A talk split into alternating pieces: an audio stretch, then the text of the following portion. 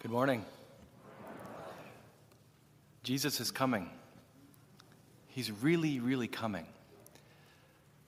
Interesting, Father Joe said that if we're not ready for his coming today, then we have no reason to believe that we're going to, going to be ready tomorrow. And Advent is a time of preparation for that coming. Whether or not we're ready has a, has, has a lot really kind of um, is, is very important. There's a lot riding on it. It's a lot at stake. Right, so we see in today's second reading from St. Peter, our first pope, talking about the delay of the Lord of the Lord's coming. And he talks about how one day is like a thousand years, and a thousand years are like one day. And this is his way of saying, like, don't, don't think that he's delaying in the same sense that we might think. Because the issue of the day, the people were wondering why the Lord hadn't come back yet. But he says something very important. He says, the, Lord's, the Lord is patient with you, not wishing that any should perish, but that all should come to repentance. The implication is, is that one of the reasons why God has not yet come is because he wants everyone to repent. That the patience of the Lord is directed toward our salvation. And the other implication is, is that if we do not repent, we might perish. So repentance is necessary. So that when we die, it's the state of our soul that is most important. Do we die in a state of union with God, or do we die in a state of, of rebellion against Him? And he continues. He says, he, he describes what the coming of, of the Son of Man will be like, the coming of Jesus. He says, The heavens will pass away with a mighty roar, the elements will be dissolved by fire. The, and he, he talks about the heavens being dissolved by fire and the elements kind of melting in fire. It's a pretty stark image. It kind of reminds me of Father Joe's cooking.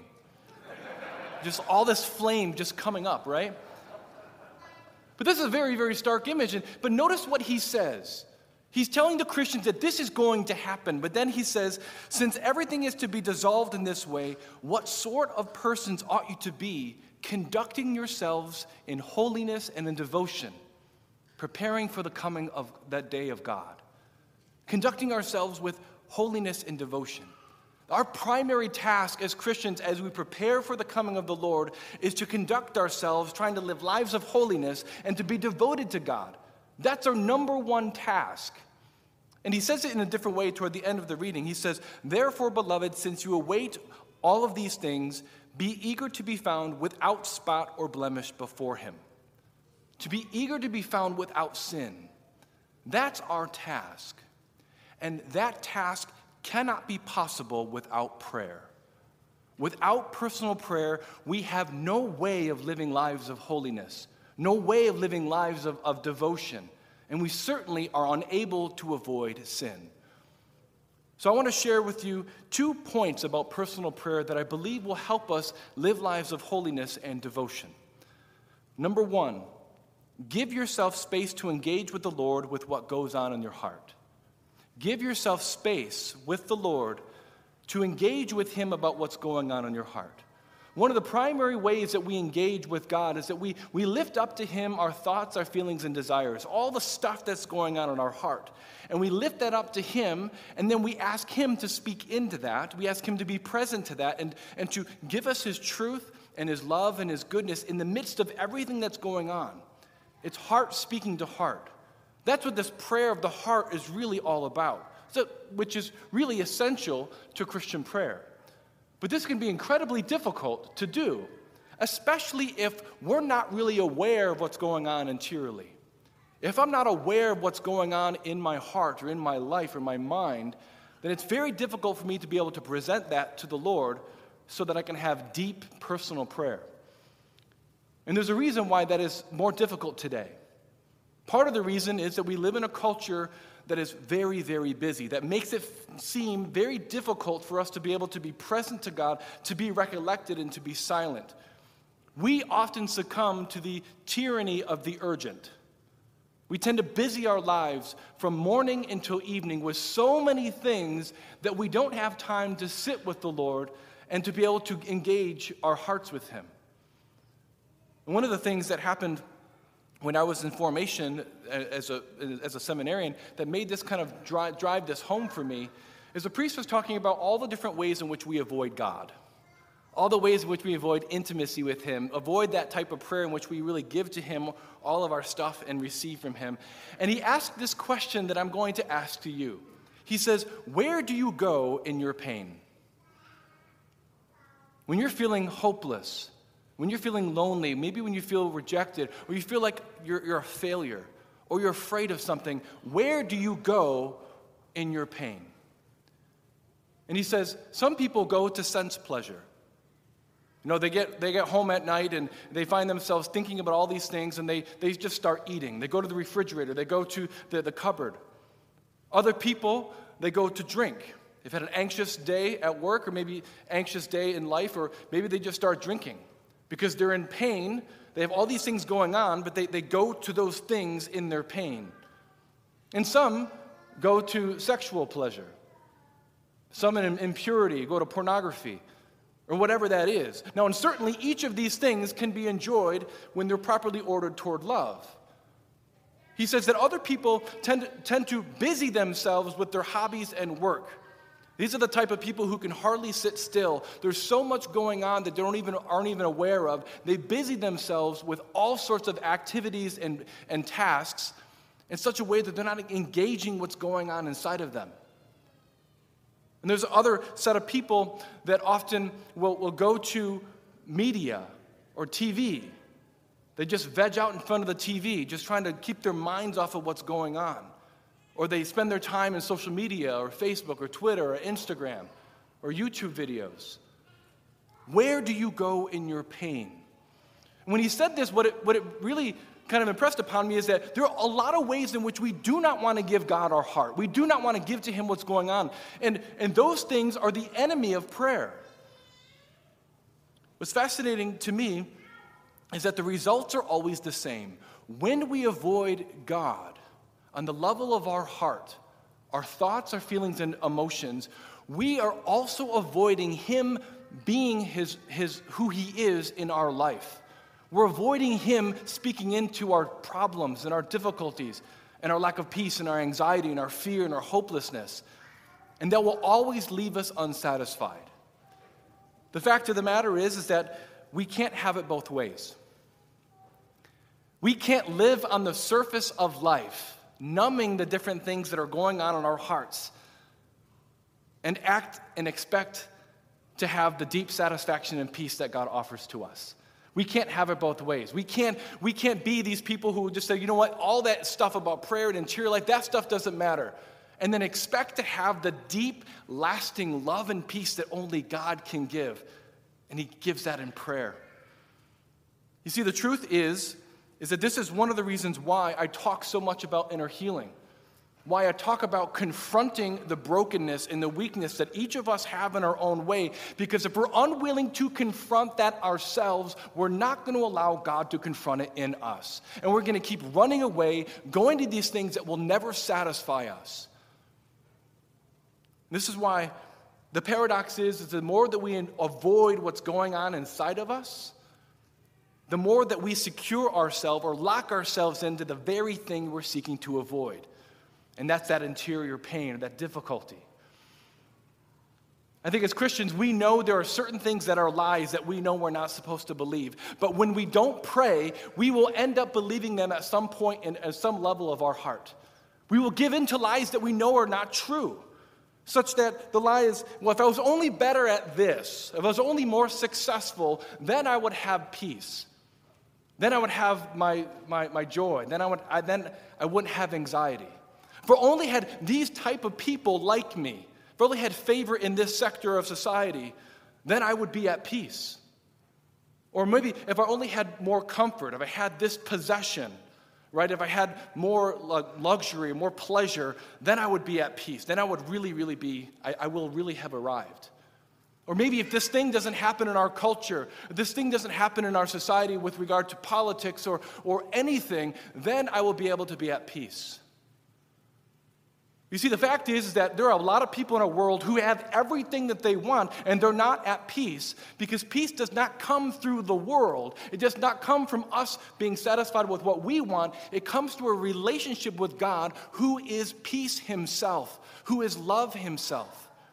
You see, we cannot have it both ways. And if we're not praying, these things that we know are false, we're going to think and we're going to believe that they're true. And we're not going to be able to grow. So the first part is give yourself space to engage with the Lord with what's going on in your heart. Number two, expect God to bring his presence and his truth when you lift your heart up to him. Expect that. You see, the battle of prayer primarily is a battle of expectation and faith. What do I really expect to happen when I present my heart in its raw and naked form to the Lord? What do I really expect to happen? What do I believe is going to happen? Let's just say that I have a low level kind of sadness or maybe hopelessness that I carry with me most of my life. And I really don't believe that God can do anything about it. And I don't believe He wants to do anything about it. Well, as a result, I'm not going to go to prayer and to be honestly lifting that up to Him because I don't believe it's going to do anything. My belief determines my action. But let's say I have these, these experiences of hopelessness and sadness that are happening in my day, and I believe that I have a Father who loves me who not only can come in and break in and bring me his truth and his presence, but he wants to. And I open up my heart to him, and he speaks into that. He's present to me there, and he loves me there, and he gives me his truth, which, which takes away the darkness or the heaviness of that hopelessness that I've been carrying. That's how simple it is. Lord, this is what I'm thinking. This is what I'm feeling. This is what I'm desiring. This is what I'm afraid of. What do you say to me? What is your truth? How are you loving me in this? Just be with me in this sorrow and this difficulty.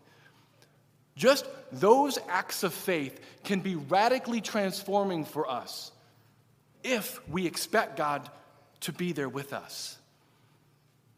One of the things that's very important is that, and I'm going to specifically challenge men here, is that I think as men, most of us spend a lot of our mental energy avoiding our weaknesses. We avoid our weaknesses being seen by others, especially women.